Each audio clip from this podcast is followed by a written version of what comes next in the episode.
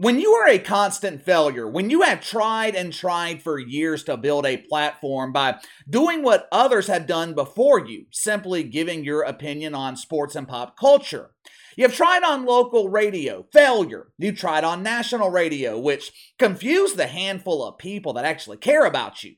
Normally, when you fail on local radio, you don't fail up to national radio. But anyway, you've tried on national radio, failure, national television, failure, podcasting, failure, YouTube, failure. Fun little fact and I actually didn't find this out until today. Several years ago, Bomani Jones, he launched a YouTube channel for his podcast, Right Time to Be a Failure. 571 subscribers and only 10,000 views over the 60 videos that he uploaded. I guess ESPN eventually moved his podcast to their channel here on YouTube, which has millions of subscribers, yet somehow, Bomani Jones still goes unnoticed. Eventually, though, after a lifetime of consistent failure, you find yourself reaching a point of desperation. Sometimes a little glimmer of hope will come along, something that happens that you think will be your big break. Perhaps it's an interview on your platform that ends up going semi viral. For the first time, in this case, for the first time ever, Mainstream media outlets are giving you attention for something that happened on your show. Typically, when the media is talking about Bomani Jones, they are showering him with praise and false confidence. But a few weeks ago, he was receiving legitimate attention for his interview with Jake Paul. When something like this happens to a huge embarrassing failure, it can be extremely dangerous because they see this glimmer of hope, this illusion of success, and they will do everything in their power to exploit it, which is exactly what is happening right now with Bomani Jones.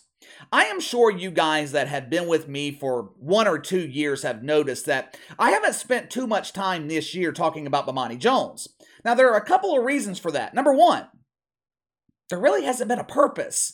The Bobo, he has kind of scaled back the mythical racism for reasons unknown. For a couple of years, he tried to be one of the leading voices in the exploitation of mythical racism. But unlike Joy Reid, who was able to turn this into a lucrative career, Bomani Jones, he was unable to capitalize on mythical racism, which shouldn't be all that surprising. I mean, this is the Bobo we're talking about, the originator of the huge embarrassing failure. Bomani Jones, he could step into a boxing ring with an unarmed boxer. Poor guy is missing both arms, and the Bobo would manage to find a way to get knocked the fuck out in the first round. The second reason I have scaled back the focus on Bomani Jones, I can't find his ratings. Last year, we followed the Bobo throughout his first season of failure on HBO. We followed his ratings as they went from almost nothing to literally nothing. Now we're unable to enjoy that ride this year because his ratings have went from nothing to non-existent. Ratings are so low for season 2 of America's Biggest Huge Embarrassing Failure. Nielsen, they finally just gave up tracking them.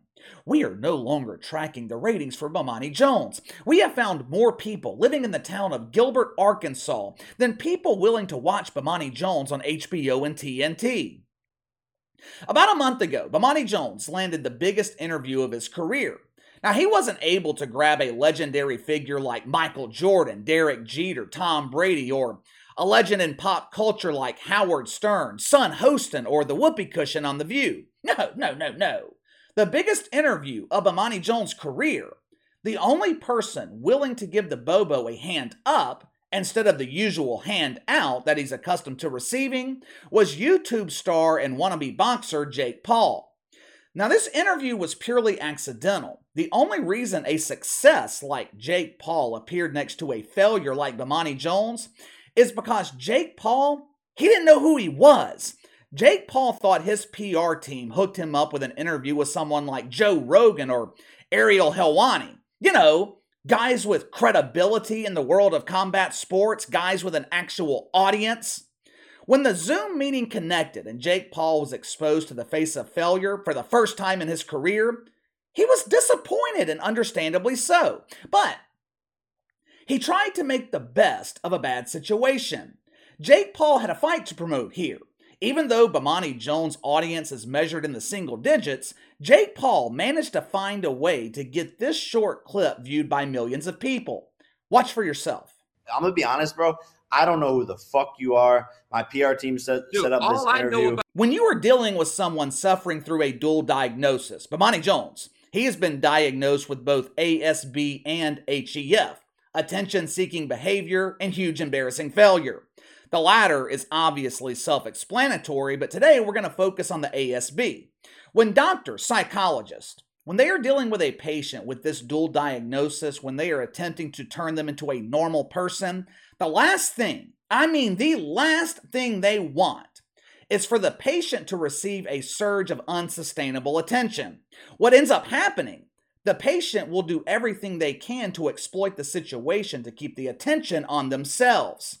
In the past, I have compared patients suffering through ASB with drug addicts. The prognosis is the same. Drug addicts, they will sell their soul to the devil, who now chooses to identify as Joy Reid, but they will sell their soul to Joy Reid to get their next fix. Birthing persons in withdrawal for attention, they will do the same thing. Bomani Jones has taken this minor controversy with Jake Paul and he is exploiting it in an attempt to draw ratings and attention. And look, I'm going to be honest with you. From a business perspective, from a marketing perspective, it's not necessarily a bad idea. When you are struggling to draw Chelsea the coat handler to a fresh Armani coat, when you're being dominated by Mr. Clean in the ratings, you're going to do everything you can to ensure you continue receiving woke welfare, money you haven't earned. The question is, Will this work for Bomani Jones? Will the exploitation of something that happened a month ago lead to increased ratings on HBO? Bomani Jones' newfound obsession with Jake Paul. It reminds me of Skip Bayless and his obsession with LeBron James. And you know what? I just thought of something here. Yesterday, Joy Reid insinuated that black people don't need the assistance of white people even though her entire career has been at the assistance of white people. But here we have Bomani Jones trying to use Jake Paul to enhance his career, enhance his ratings. But yeah, he doesn't need assistance from white people. But anyway, over the last few weeks, Bomani Jones has flaunted his obsession with Jake Paul on social media. Tweets, videos, he brings him up in interviews on other platforms. Just watch a few examples for yourself. His push into the boxing world is actually kind of working. He's like Gen Z's Donald Trump. He's leveraging a social media and reality TV career into actual relevancy and staying power. I think he thinks I'm younger than I am. Because if I'm 42 years old, man, you're not going nanny nanny boo boo me into having some fight with you. Like I'm not going to lose my composure in dealing with you. And once he realized that wasn't going to happen, he was out of bullets. Mm-hmm. He ain't have nothing else. Like, yo, you got a hustle going. It's, it's impressive, but at the same time, I admit I am a little disturbed by the idea that we're acting like you're a real boxer when you don't box boxers. All right, we have a lot to unpack here. For starters, I like how Bomani Jones is questioning the relevancy of Jake Paul. It's incredibly confusing. How can someone who has never been relevant question a kid who has maintained his relevance? He then tells Jalen Rose, lead pastor at Woke United Methodist, I think Jake Paul thought I was younger. I think he wants to date me. Once he figured out I'm only interested in my emotional support goat, he tried to bait me into a verbal argument, a verbal fight. Father Jalen, I am too old to engage in those shenanigans. I have a lucrative career where I am paid millions of dollars to destroy 75% of Bill Maher's audience. Jake Paul, he obviously doesn't understand or know who I am. I am Bomani Jones, the original huge embarrassing failure. I find it ironic. Bomani Jones is attacking Jake Paul, claiming he is not a real boxer, he's a pretend boxer. When for the last decade, Bomani Jones has been pretending to be a legitimate broadcaster. Over 10 years in the industry, legitimate broadcasters, they draw ratings, they build a platform, an audience. The only pretender I see here is Bomani Jones. But I want to focus on what he said. You are not going to bait me into a fight. I think his exact words were, You're not going to nanny nanny boo boo me into a fight. But unlike Bomani Jones, we don't talk like 80 year old women here on the channel. He claims Jake Paul was not going to bait him into a fight. He wasn't going to cause him to lose his composure, embarrass himself like a failure. if that's the case, someone please explain this to me. Check it out for yourself. This is the litany of tweets sent by Bomani Jones about Jake Paul. Now keep in mind, I could not find any examples of Jake Paul responding. This so called beef exists only in the mind of Bomani Jones. The repost of the video clip of Jake Paul owning Bomani Jones on his own platform, it's been viewed over 5 million times. Yet, for some reason, of those 5 million people, only five of them watched Bomani Jones on HBO. I find this last screenshot the most interesting. On his podcast dedicated to his newfound obsession with Jake Paul, Bomani Jones said, There is nothing more embarrassing than getting your ass kicked in front of the world. Um. Um, I mean, Bomani Jones should know this better than anyone. Every Thursday and Friday night, he gets his ass kicked in the ratings. For the last 10 years, Bomani Jones has consistently gotten his ass kicked. He has run out of preparation H from all the ass kicking. ESPN radio, ass kicked off the air. ESPN, ass kicked off television. YouTube channel, ass kicked to ESPN's channel where he routinely gets his ass kicked in views by people like me. HBO, ass kicked from Sunday night to Friday night where I would imagine HBO will eventually kick his ass off the air. you know, I don't like to throw around the word loser. We all have our strengths, but how else could you describe the media career of Bomani Jones? This dude has never won at anything.